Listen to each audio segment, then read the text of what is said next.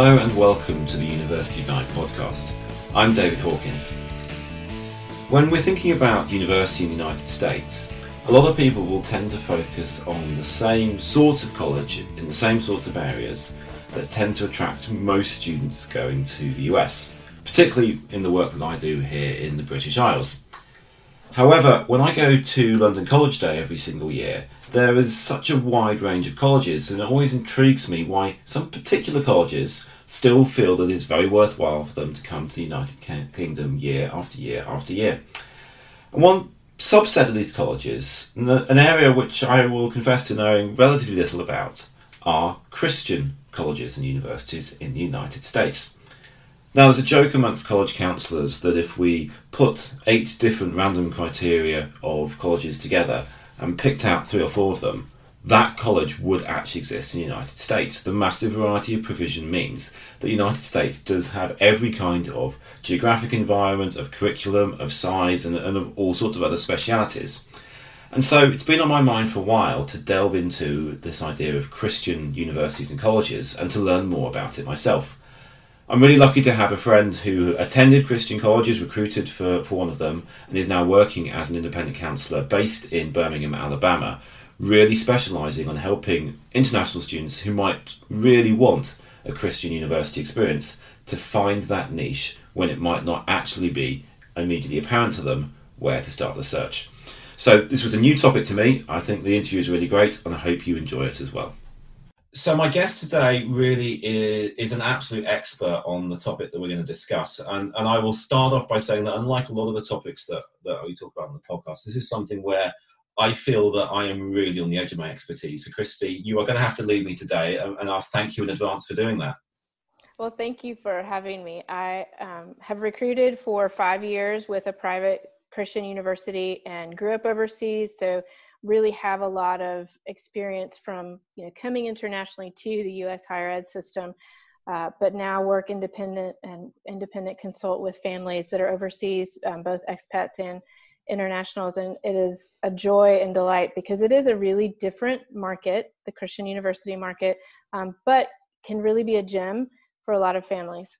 Great. And you, know, you and I were talking before we started recording about the fact that know, there are a lot of international families who will be outside the US for all sorts of reasons. Um, and I certainly, if it's my, not my area of expertise, I, I imagine other college counselors around the world might be feeling that as well. So let, let's kind of delve this this right right back, and maybe we go to kind of your your personal story here.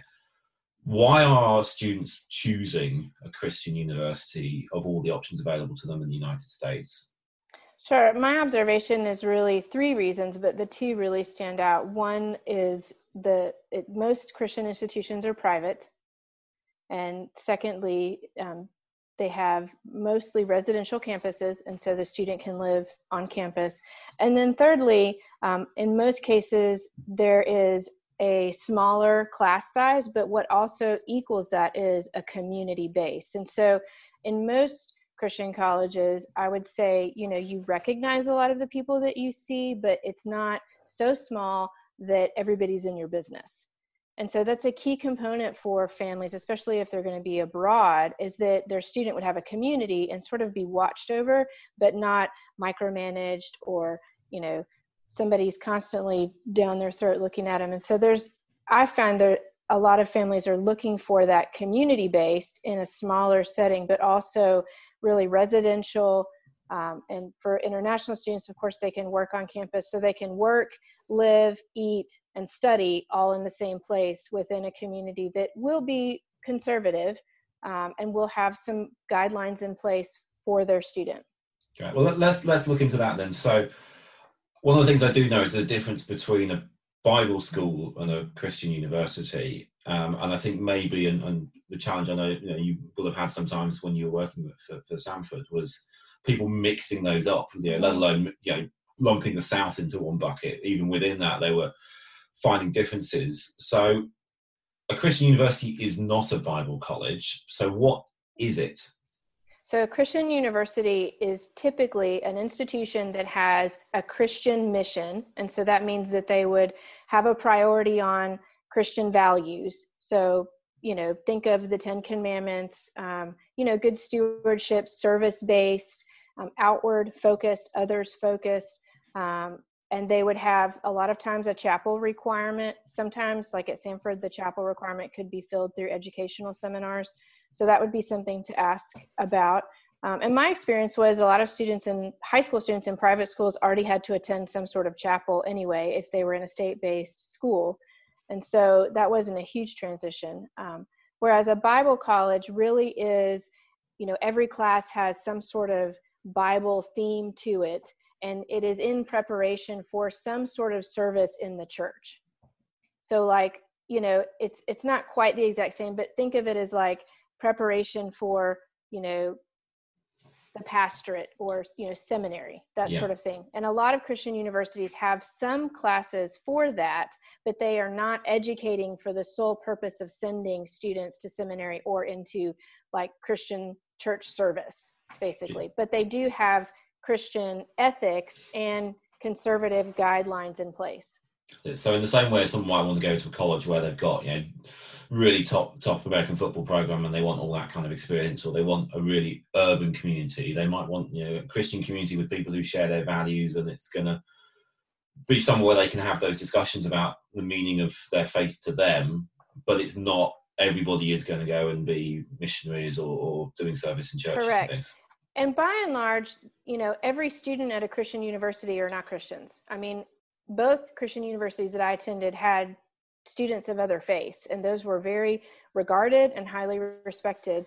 Um, I think you know the big discussion about residential living within Christian universities is that there is not mixed gender dorms. Right. And so, you know, that's another for some families. That's a really important thing for my family. It was they didn't want, you know, a guy walking down the hall when I was going to the shower, and I honestly didn't want that either. So, you know, there's just it. I would I would view Christian colleges with a conservative perspective and not a Bible college lens perspective.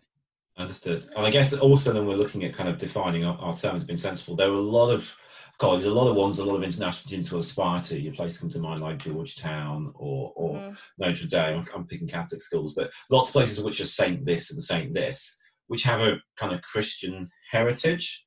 But mm-hmm. what we're talking about in terms of someone like like Samford is it's not. It grew out of a of an old old order or Catholicism or Methodism, whatever it is. This those are not Christian universities. They're university with a Christian heritage. That's the key difference here, I guess. Correct, correct. Yeah, the uh, you know even Harvard and Yale were at once Christian seminaries. You know, preparing students, yes. and now you know that is their heritage, but that's not their mission going forward. And so, a Christian university would really be defined as it being a part of their mission going forward. Um, and again, just really focused on um, ethics and values and character, and then obviously having the mission base. But as you said, there are quite a few Christian universities that have D1 NCAA status. Um, Samford was one of those. So, I mean, you can have, you know, conservative, sports, and urban all in the same pocket and do really well.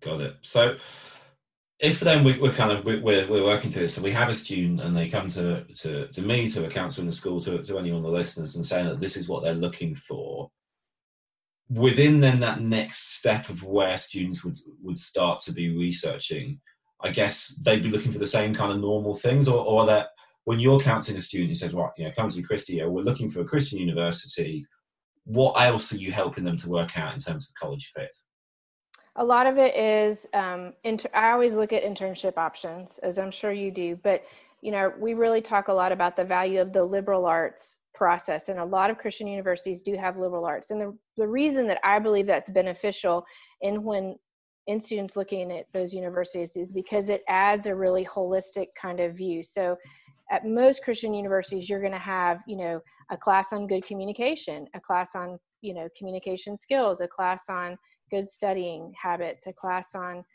um, budgeting and accounting you know those sorts of things. And so really having having a, a, place especially for students that are going to be so far from their family to learn that and then have the context um, for example in birmingham the city's known for business and medicine. So if you had a student interested in those things i would recommend they go here or perhaps to shorter which is near atlanta um, there's a couple options in nashville as well so those would be good options because if they're interested in business there's a wealth of communities here in the metro Birmingham area that will hire business interns. And so the recruiting process is similar in that, you know, what you're interested in also helps in the setting of the community.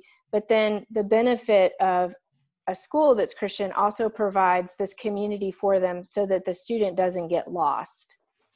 And for me, that's a really critical component because what I find is that you can be the best academic, you can have the best marks, the best test scores, but if you are not emotionally ready to go to school, that community component will tank you if you don't have it. And we see that, I mean, you and I see that in students that study abroad anyway. And so to me, that's a huge component. If they're looking for a really tight knit community, then a smaller Christian university is going to be best. If they're looking just for accountability and community, then a little bit larger Christian community would be best. And so that's that's another factor of you know how how how much do you want to be known? How important is that to you? Because without it, then they're just another face in a hall of 300 and for some students that can be quite dangerous yeah agree particularly going a, long way from home i think that's mm-hmm. something particularly when people want big urban centres sometimes could be overlooked um, you touched on there you mentioned birmingham you live in birmingham alabama a city I, I want to come to as a us historian and, and geek you need to there's so many universities you could visit there are so many universities I want, I want to come come to Kristi and the number of people who email me saying you must come and say if you can, if you can find find three children to come with me um, that that would make it easier. Oh, I don't need any children, but I'd be happy to host you while you came. Thank you. The um, but let, let you know, uh, we, we were talking in a previous podcast I did with with Tim Neal from from Sewanee University South, focusing on the idea of the South. But now we're talking about the South. You mentioned the word a few times: conservative, Republican, the South, election cycle, all that kind of stuff, and international students who may be naive or, or may not be naive actually about the realities of coming to different parts of the US, which may not be where certainly the families I work with, Alabama would probably not be at the top of their list. Mm-hmm. So conservative, Republican, the South, Christian, international students discuss. Yeah, I mean, the South is like any region in the world. They're going to have vocal people that talk about certain things and, and their political views and their cultural socioeconomic situations but like any region you're going to have pockets of everything else literally everything else and you know the um, one of the newest um, political leaders in alabama was that was voted in was a democrat so you know those things as you as you know are constantly changing but yeah i in the south i think you would typically say that a more conservative view, you'll hear a louder voice in, but that doesn't mean that you can't find your people yeah. in these areas as well. I mean, Birmingham has a large Asian community because UAB is a huge University of Alabama Birmingham is a huge research hospital. So you've got, you know, a global connection there that that comes in in a pretty strong way in our schools, in our communities and I mean, yes, the the people on TV are predominantly white, but there's also good pockets of other diverse communities that you could find a home in fairly easily. Yeah, I mean, it's interesting just reflecting as you're saying that, you know, thinking about my time as a teacher on a lot of international schools, teachers, IB diploma, APs, A levels, and things. We're trying to get students to look beyond their, their perception, you know, whether that is, you know, in a global politics class or their understanding of something in chemistry or, you know, history in, in my subject. And yet, sometimes we, I guess we let them maybe with universities not delve more deeply into it. Mm-hmm. And so mm-hmm. what you're just describing there about just you know the city of Birmingham um, may be news to a lot of students who are looking at this kind of stuff. And I guess then they're writing off some options that might be be ideal for them. But if we have a student, you know, who is who is you know looking for for Christian ed- education, apart from looking up yourself and looking up your website, and we'll make sure the link goes into the, the show notes. Where else can they go to start to to research Christian universities as kind of one of their maybe like filters as they start mm-hmm. to look at the process? Um, Christian higher ed would be a good one. Um, and then I later in the month we'll host a virtual college fair through Zoom and Facebook Live on May 19th and 20th. And you can just, every university has 15 minute segments. And it's in the morning and in the evening in the US so that we catch as many time zones as possible. But in that, you can just sort of hear from these universities and hear what their programs are like, what their communities are like, um, how they're handling the COVID crisis. um, for students currently. And of course, you know, through my contact information, if you have a general area, I mean, there's Christian universities in California. So if that's your bent, then there's a place for you if that's what you're looking for as well, in the East Coast. Um, but Christian higher ed or Christian based universities are always good search word. Um, I would just filter, you know, there's there every now and then I see some specific denominations coming up like Seventh day Adventist, Mormon. So just um, if that's not what you're interested in, sure you filter those out. But if they are, then you know, if you're interested in a certain denomination, then attach that to it, you know, like Catholic or um, Anglican or Baptist or Christian, and then look at it that way. But I mean, there's just some really great options for students that I think would do really well. And I'm happy to help um, through David. You know, certainly don't want to take any of your students away. They're all so fabulous, but I'm happy to recommend a few that may be a good place for them. And there's definitely urban options. I think a lot of times students think if it's a small private Christian university, it's going to be in the middle of nowhere. And there definitely are those. Yeah but there are also plenty of options for them in urban areas that they could thrive in and have you know all of the amenities of an urban place where they're from and still enjoy a smaller community Great. Well, and what you're saying, and I think why it's so lovely that you've actually been able to make this professional transition working for Samford into independent counselling is that I, I think a lot. I talk to other IECs about this. That what I do as independent counsellor is is very fixed to my own situation. That's about you know what you, the, the, the niche the niche that you're carving out, and, and others. You know, Ethan Sawyer, the college essay guy, or Juan Camilo Tamayo, or, or you know, Parke Muth, these wonderful IECs I respect, advice in, in London. You know, mm-hmm. they're everyone's doing it in a different way, and I think it's really important that that we we focus on the things that we're good at. I know what you know, my my strength is people coming from parts of the world into my part of the world or leaving my part of the world going to other parts of the world it's, mm-hmm. it's when the bit that i know which is you know is the uk british isles and a bit of western europe i shouldn't be doing that work because then yeah that that's kind of removing the point of sort of expertise and time that we have so it's lovely to know that there is someone in the world doing doing what you're doing Kristi because thank you the more we can add, add our specialisms to help the students and, and as you, you, you articulated quite well these will be students who find themselves maybe in a different part of the world through the family's job, maybe through missionary work, maybe through whatever. And it is a niche bit of counselling to do. And I will put my hand up and say I've never, you know, never counselled a, a, student to a kind of a Christian Christian university and kind of you know Catholic, Pentecostalist, Protestant kind of stuff. I've helped a Mormon once look at universities in Utah, and that for me was a long way kind of off off the reservation for me. So I, I definitely think there's something there. Um, it would be remiss if we didn't take a few minutes just for you to talk about your former institution and indeed your alma mater. I've heard you talk in such glowing terms about it before. Um, and maybe we should, as, as, the wonderful phrase, put the rubber on the road and actually, rather than we talk in the abstract, let, us use Samford as an example. Tell us all about Samford as an exemplar of a private Christian university.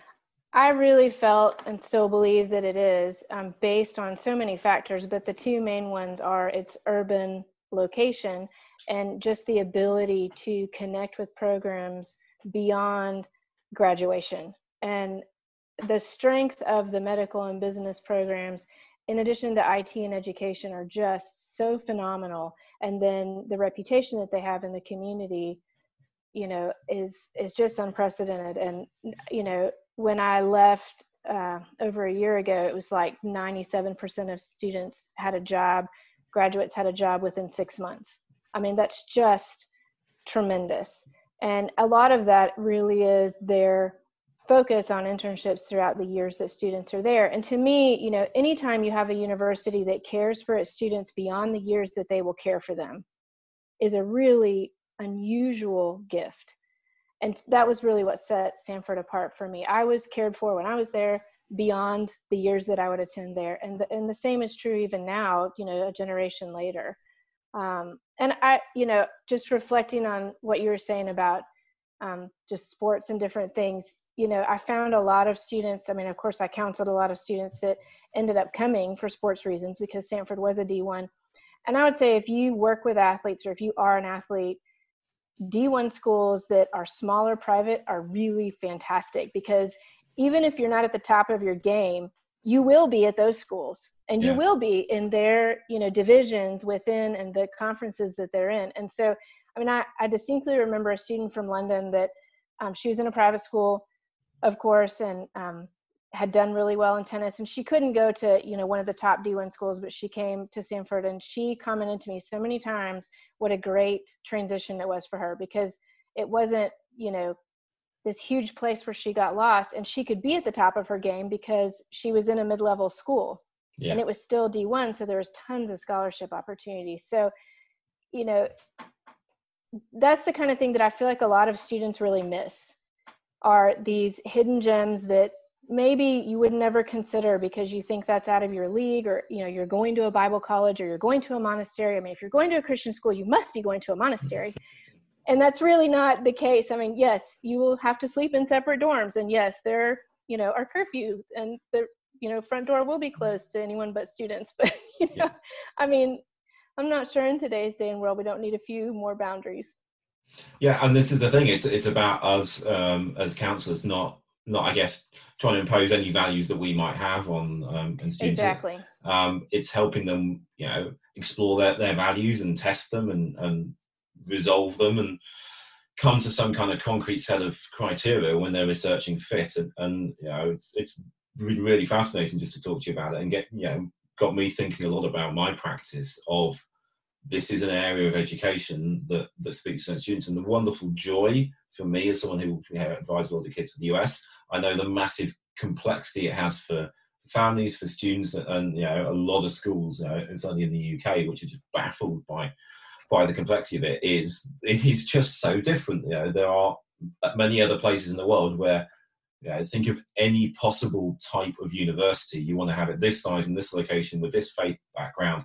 with this me- curriculum structure with this. It will exist in the united states somewhere you know um, probably six of them. Yes absolutely absolutely true. And so to, to, to hear from us you not only so so um, cogently about the opportunities and the nuance and the differences here as well but also you know someone with, with such a passion for for not only your alma mater but also this whole suite of universities is so great so um, I deeply appreciate it, Kristi. If, if people do want to find out a bit more about you, they want to find out about the um, the event that you're running, and, and that, that puts pressure on me to get this podcast out in time. So, so thank you for that.